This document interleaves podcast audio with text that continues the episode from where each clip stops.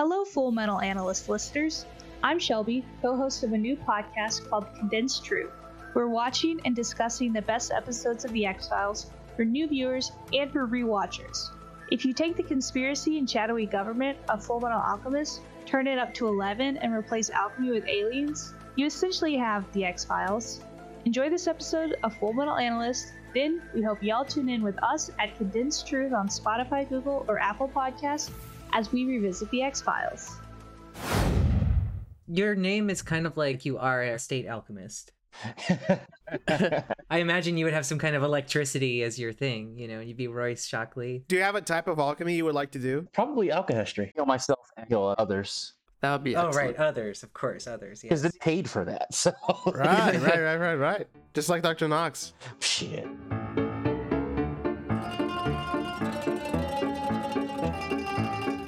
Oh my gosh, it's another episode of Full Metal Analysts.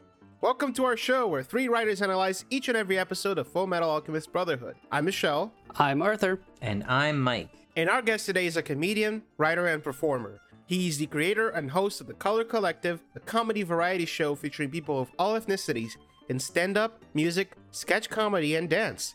Please welcome to the show, Royce Shockley. Hey, how's it going, everyone? Yay! Happy to be here. Yay! Thanks for coming for the show. And we're going to start off by asking you the question we always ask a brand new guest, which is, how did you find out about Full Metal Alchemist? My roommate put me onto it. I saw him watching a couple episodes and I was like, oh, this looks interesting. You know, what is it? It's like, oh, here, no, we can start from the beginning. And we just binged the whole thing one summer. Do you remember what year this was? 3 years ago? The before time. I think I've rewatched the season, I think, twice. Yeah, I've seen it total of 3 times. You know it very well, then, you would say. Fairly decently, yeah. I mean, because it's kind of like a once-a-year thing. So, like, each time you rewatch, like, you kind of pick up a little something new that maybe that you missed before. Or, like, when you know what happens at the end, seeing how those characters kind of evolve, where it's like, oh, it was right there the whole time, but, you know, just once you know, like, you can kind of follow their motivations a little bit better. Before I get things started, let's just take a closer look at this episode, The Ishvalan War of Extermination. It was directed by Kiyomitsu Sato, who directed Advance of the Fool and a few more episodes after this. And the writer is Michihiro Tsuchiya. We already talked about them. They wrote Reunion, Girl on the Battlefield, and more. So that's our look into the episode itself. Now let's recap what happened in it through our improvised 21-second recap. This is the moment in the podcast where one of us will do a 21-second improvised recap, and that person will be decided by the roll of a dice. If he lands on 1, it's me. If he lands on 2, it's Arthur. If he lands on 3, it's Mike. If he lands on 4, it's our guest, Royce. So let's roll the dice. No whammies, no whammies, no whammies. 1! Oh my god. Yes! Begin in 3, 2, 1. So Ed finishes hearing the story and he tells it to Al, and then Roy realizes that all his friends are gone, but then he goes to contact this woman called Madame Christmas, and then Kimblee gets taken out of prison because Envy wants him to find Marcoh, and at the same time Marcoh gets his face screwed up by Scar, and they're all going to the north. Like, you had like 3 extra seconds. Woo! Yeah. Pretty amazing. Nice. I just said because you were done and I wanted to say That's it. Did I miss anything? Nope. No? Well, you missed the whole panda thing. Oh, right. That they had to find Xiaomei, and the only way to find... But we'll cover that later in Panda Talk. Okay. Well, I don't know. Do you want to just get right out of the way? Yeah, let's just get Panda Talk. All right, guys. It's time for Panda Talk. All right. What do you got to say, Mike? Did a lot of thinking about the brothers and their different depictions of the panda, and it made me kind of think that Ed would be on Michelle's team. He would hate the panda. Yeah, and Al would be on our team, because it seems like Al kind of likes the panda. Royce, where do you fall on the panda divide? It seems like the panda was actually pretty integral to the plot here, surprisingly. It's the panda is the only clue to finding the little girl from Amestris who could use alchemy, even though everyone else couldn't. The little girl from Xing. Oh, yeah, from Xing. Nobody remembers her. But I want to know, I'm very curious, Royce, where do you fall on the panda? I kind of have a love-hate relationship with the panda because half the time, like in episodes, I'm looking like, wait, what the fuck is that? Then realize, okay, the panda just mimics everything that May does. It mirrors her every action, yeah. I just have questions. All right, this has been Panda Talk. Thank you, everyone. Has been another great segment of Panda Talk. Everyone, Panda Talk! So a large part of this episode was dedicated towards Mustang's team saying goodbye to each other, which the episode framed as this very, like, emotional moment, you know, Roy has that scene where he's looking at the chess pieces and he's going, I've lost this, I've lost that. And I think there's no better description of the actual effect the scene had than the moment Mike turned to me, because I watched it with him, and he said, who's that? And he pointed at one of the characters. Because we see these characters, all of them except Havoc, we've seen them, what, like 2, maybe 3 times at most over the past 30 episodes? Maybe if there was like an episode where we got to see them all having a beach party or something. Do you think the pawn guy kind of resents that? He's the guy who was eating a sandwich, wasn't it? He thinks he's the queen. He's the radio guy. The sandwich guy is the rook. I don't know how I remember this. We don't even know their names. Yeah, we're calling them the sandwich guy, you know? To be fair, who doesn't relate their friends to chess pieces? Even though I've seen this multiple times, like, I knew Havoc, the dude with the glasses with the radio. You could tell me his name was Peter Pan, and I'd believe it. I can't. So I kind of agree with the earlier point, whereas, I know there was supposed to be kind of like more of like emotional impact there, but I didn't really feel it because other than, Havoc and Riza, I just didn't remember like a lot of time that you had spent with these people. Ironically, I think they get more developed later. Yeah. Maybe they're just trying to introduce us now, I guess, or something. I think if we were reading the manga, we'd know these characters a lot better too. This episode was a little vague and a little unfocused. Really? I don't know if I would use the word vague. Maybe this is because I haven't had a regular sleep pattern for the last few days. This episode kind of made me sleepy. It just felt like it had no urgency, no tension. Like there was no thing happening that was driving the plot all the way up until when Kimblee comes out. But that's literally the last thing that happens. Mm-hmm. I thought this was a really solid one. I liked this one a lot. I don't know. I think there was a lot of different pieces. But what was he... This is kind of like one of those setup episodes, just moving from one part of the arc to the next. All the things that happen, like with everything with Lan Fan and May and with Scar and everything else, it's all like leading to just the next part of the, like a better phrase, season. Best way to describe it is a transition episode, which is fine because you do need those, and then especially when you have like. I mean, how long is this? What, like 80-some episodes? They're just going to be episodes like this where you're just kind of trotting along, leading to the next thing. And, it's like character development thing. Because the one thing that Full Metal's great at is that every single character, no matter how small, is like a fully developed character. Like you know more about them than you know about some main characters or even, or supporting characters in bigger shows, I agree with that. And I think you see that, especially with the doctor in this episode. Yeah, right. Dr. Knox. Grumpy, but he's got a heart of gold. Yeah. I thought something horrible was going to happen to him. Yeah. I thought that scene was like, something bad's about to happen. I was so stressed they're going to blow up. I mean, but you're supposed to be. And I think just because nothing doesn't mean that you shouldn't have been worried about that. I'm not saying it's bad. I'm just saying I was literally like, oh, no, it's shit, like, something. I get that feeling. Like the kind of year that we all, but also me, have had is when things are going okay. At any one moment, you're like suspicious after you've been kind of repeatedly traumatized by the stuff you've seen. So like the fact that he has one pleasant moment, he's like, please just let me have this one moment. I was like, he's not going to get it. Something horrible's going to happen. Yeah. He's going to turn into a chimera. But beyond that, I feel like that's the only real character development that happens in this episode. Everything else is just we're checking in. Maybe so, but Fu and Lan Fan. I'm disappointed in you for losing your arm. Yeah, no, he's kind of, that was pretty harsh. What a hard ass, right? And then he cries into her sleeve, like, which I think is, like, come on, Grandpa, a little rude. Full Metal Alchemist really likes having these little moments of just like quietude and calm, and just people going places and talking to each other. But I do think that something was missing from this episode, like a sense of urgency, or not urgency, just something pushing it forward. They didn't even do the reveal that Dr. Marcoh is alive, and that's cool. It was more like, yeah, we know he's alive. Yeah, the reveal was a little lackluster. It's not even fooling anybody, you know what I mean? Like, what? Well, I mean, they tried. That was brutal when he got his face destroyed. Yeah. Yes, he gotta hide his look. Yeah, that's like hitting someone in the face with a hammer and being like, all right, let's go.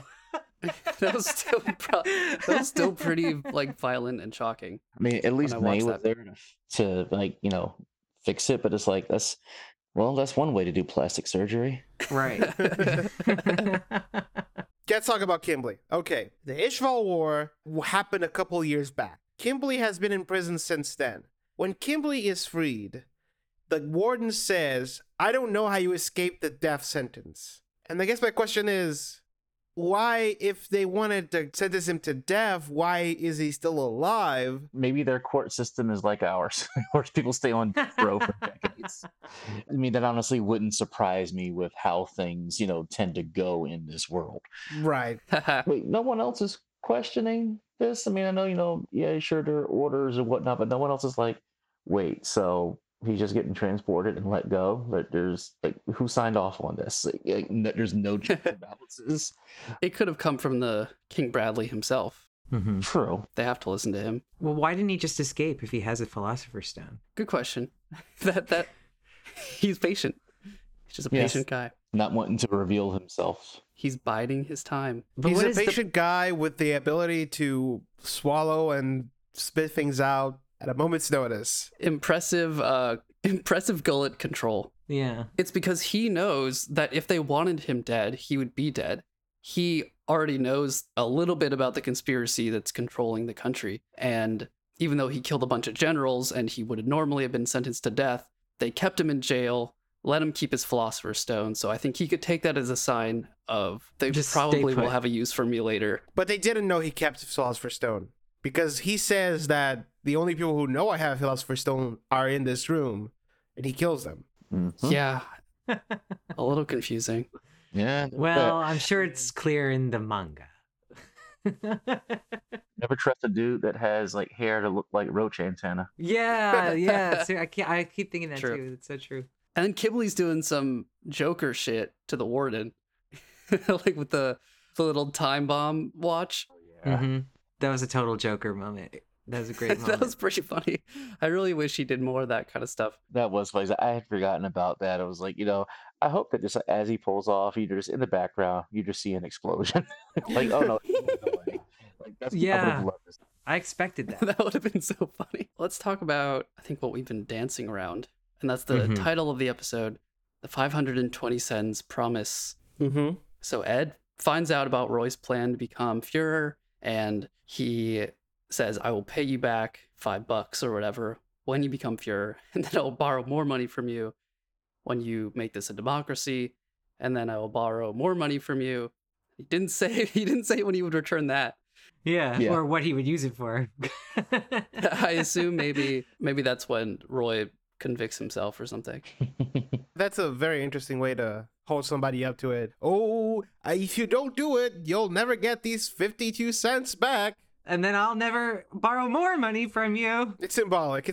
There are two guys who don't want to talk about it, so they talk about it in other words. Ed's like the kid that, you know, somehow is an alchemist, like, you know, Mustang's a grown man. So it's that kind of dynamic where it's like two dudes that don't want to talk about their emotions. But so this is how they do it, with just a lot of like code. It could have been like a cop buddy movie dialogue about like, you know, I'll pay you the $5 when you get back on the force. I do think it's funny. Al, what are you going to do when you get your body back? He's like, oh, I'm going to have one of Wenry's pies. And what are you going to do when you get your arm back? And it's like, I don't know. Like, I'm going to get one of Wenry's pies and stick my hand in it. Like, what do you... I'll just have another hand. It's not that big a deal. I'm sorry, but the comedian me just like couldn't get past the like, oh yeah, I want to eat one of Wendy's pies. And was like, I know. Oh, Mike literally did. You know what? Here's your moment. Say the thing you told me about what Ed was gonna do when he got his arm back. Jack off with my left hand. Yeah, I mean, you got to imagine the metal arm would pose some issues. You know, he had to learn to do it the other way. So yeah, I'm unless he wants another piece of automail, he better be careful. He's just giving himself a stranger the whole time, like, oh god. And that's going to be an awkward conversation with Winry for sure, you know.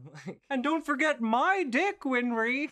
Oh my god. Oh no, she forgot his screw. Clank. This dick won't be as good for combat because I'm going to make it rust less often. I swear, baby. It always goes up. I'm missing a screw, I swear.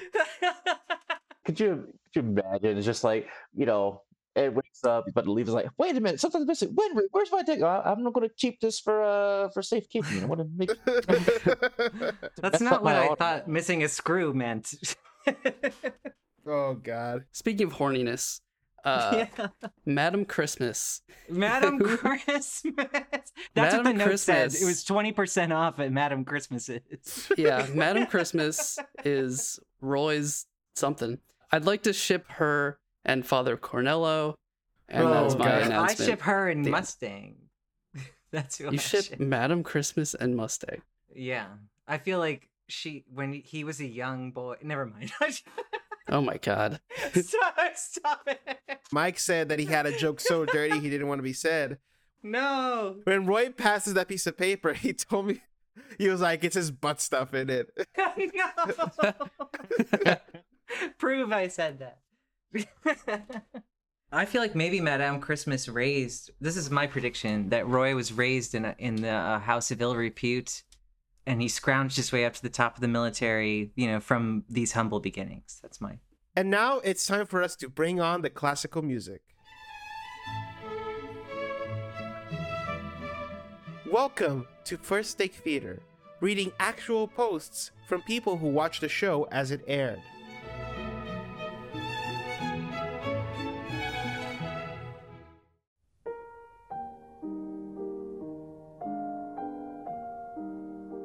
One thing that puzzles me, though, is why Edward is so keen on getting his limbs restored.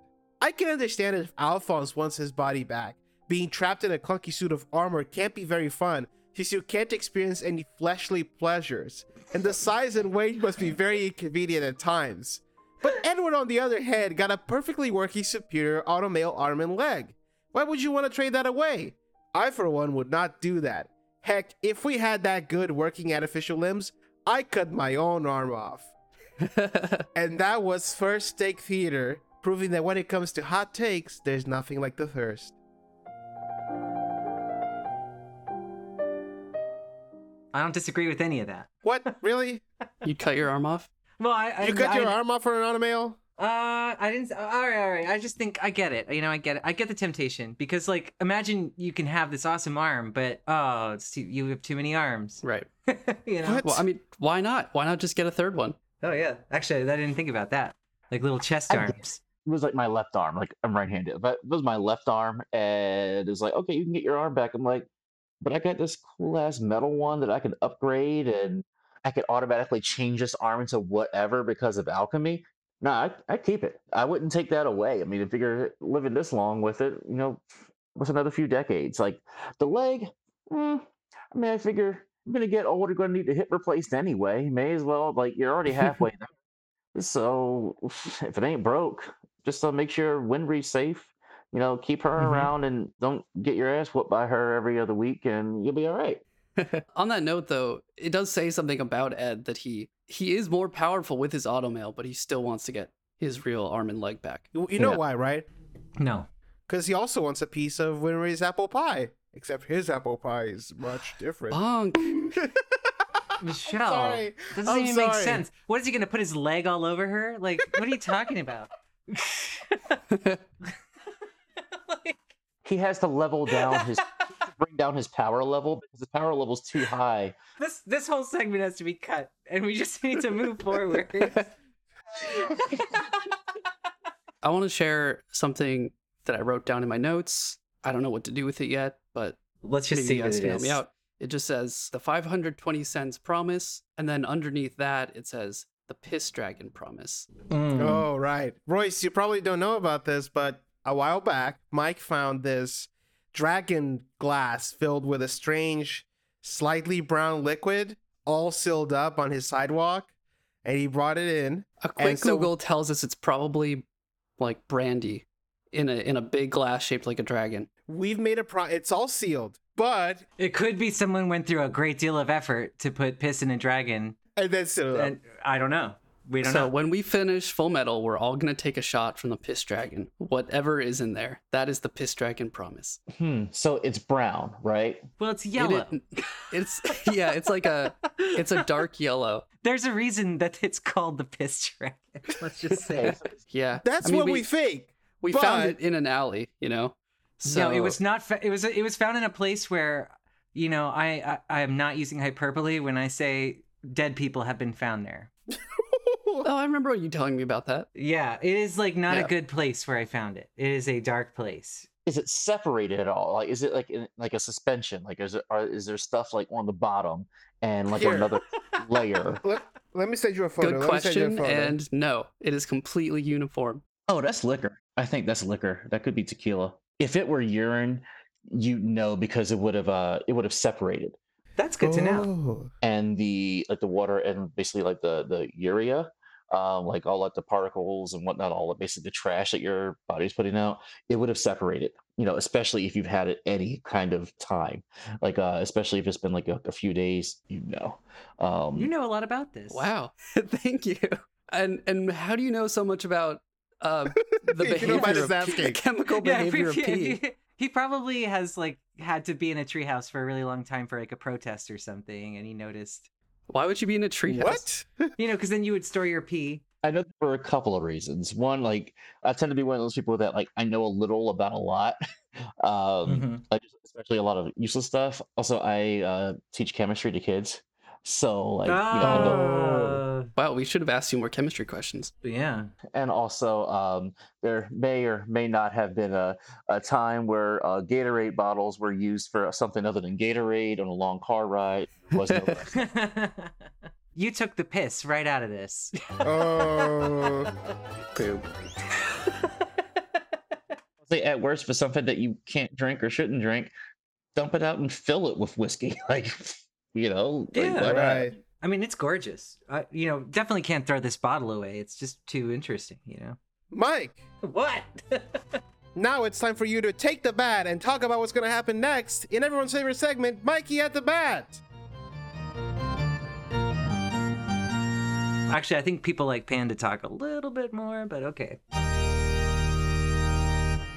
This is the moment in the podcast where Mike has to guess what happens in the next episode based only on the title and the thumbnail. Mike, please describe to us what happens in this thumbnail for the episode, The Fuhrer's Son. The Fuhrer is sitting in a chair, and next to him is his wife. She's got her hands in her lap. She looks pretty placid, and his son is comfortably leaning against her chair, and it looks like he's watching a play or something. Everyone's very stately. You know, I don't know what's going on. I wonder if this episode is the horrible episode that we've been dreading where the Fuhrer's son will become of use to King Bradley in some way. He will use him to maybe something to do with this pride homunculus that we haven't met yet.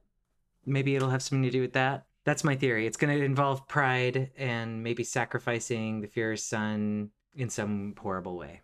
And I also predict that in this episode, because they've been teasing it so long, we'll finally learn what the trick is with alchemy that makes it different in Ishval, that sort of, you know, or alchemy history, you know. Oh, and we'll maybe, yes, the Madame Christmas note, at least that'll become more clear, hopefully. I don't know. All right, now that Mike has made his prediction, it's time for us to grade the episode, giving it a score between 1 to 5 stars. I'll get things started by saying I'm giving this square in the middle, 2.5. I know I said at the beginning that it lacked tension and urgency, but I don't think it was a bad episode because of that. It just made it feel a little bit more, you know, lackadaisical, a little slower. But other than that, it still had some great moments. I think the moment when Dr. Knox is one of the best of the show, and kind of the show being like, this is why we are doing this, you know? The show taking a little victory lap and doing a cool moment for itself. I'm going to give it a 4 because I thought it was very good. I thought it was a really good episode. It was a transitional one, but I think I was never bored. I enjoyed every little bit of it. I think the 520 cents promise was kind of a really important part of the show. And I thought the Dr. Marcoh bit was really horrible and cool, and the Kimblee bit was cool. There's a lot of bits, and we're scattered across a lot of different characters right now, but I think it's setting the stage really well, and I'm really excited for what's about to come. And so grading this episode kind of on its own terms, I give it a 4. You know, I understand the need for transitional episodes, And I know that sometimes you need lulls and you need downbeats and you need aftermath. And this episode had all that, but I don't think it was effectively executed as episodes in the past have done that, you know? There wasn't really that much character development going on, and I felt like there were a lot of missed opportunities for clever reversals. So I'm going to give it a 2 stars. I think I'm going to go ahead and give this one a 3. Just because, like we've all agreed, yes, it's a, transition, but there are a couple of pivotal things that happen, like with Marcoh's face. Like, that definitely comes into play in future episodes. The reveal with the 520 cents and, Roy's plans for Fuhrer and all. We're just like, okay, it's cool. Let's move on to the next. It wasn't one of those where it's like, oh God, was this over yet? Like, we're like, I'm just going to fast forward, or, it wasn't one of those, but yeah, I'll just say, middle of the road, like not great, not horrible. And if you don't want to get your face disfigured so you don't look like yourself, don't forget to follow us on Twitter at FMAnalysts. That's twitter.com/FM_analysts. Subscribe to us on Spotify, iTunes, or wherever you get your podcasts. And don't forget to leave us a review. We love to see those. We'd also like to thank Sarah Lerner for managing our Tumblr. You can check that out at fullmetal-analyst.tumblr.com. But do be warned, there are spoilers there. If you like this episode and would like to hear more, why not subscribe to our Patreon? For just $2, you'll receive extended versions of each episode a week early. That's right, you can listen to next week's episode right now by going to patreon.com/FMAnalysts. I'd like to thank our guest, Royce Shockley, for coming. Royce, thank you so much. It was a pleasure to have you here. Where can people find you on social media? So on social media, all of my handles are just at Royce Shockley, RoyceShockley. And you can follow my show on The Color Collective. You can follow us on Instagram at Color Collective Comedy. Before you go, we'd like to ask you to do your best Full Metal Alchemist, just like they do in the interstitials. Full Metal Alchemist. Thank you so much. That's one of our best. That'll be all for now. We'll see you next time on Full Metal Analysts. Until then, stay frosty, everyone. Goodbye. Bye. Thanks. Bye. Bye-bye. Bye.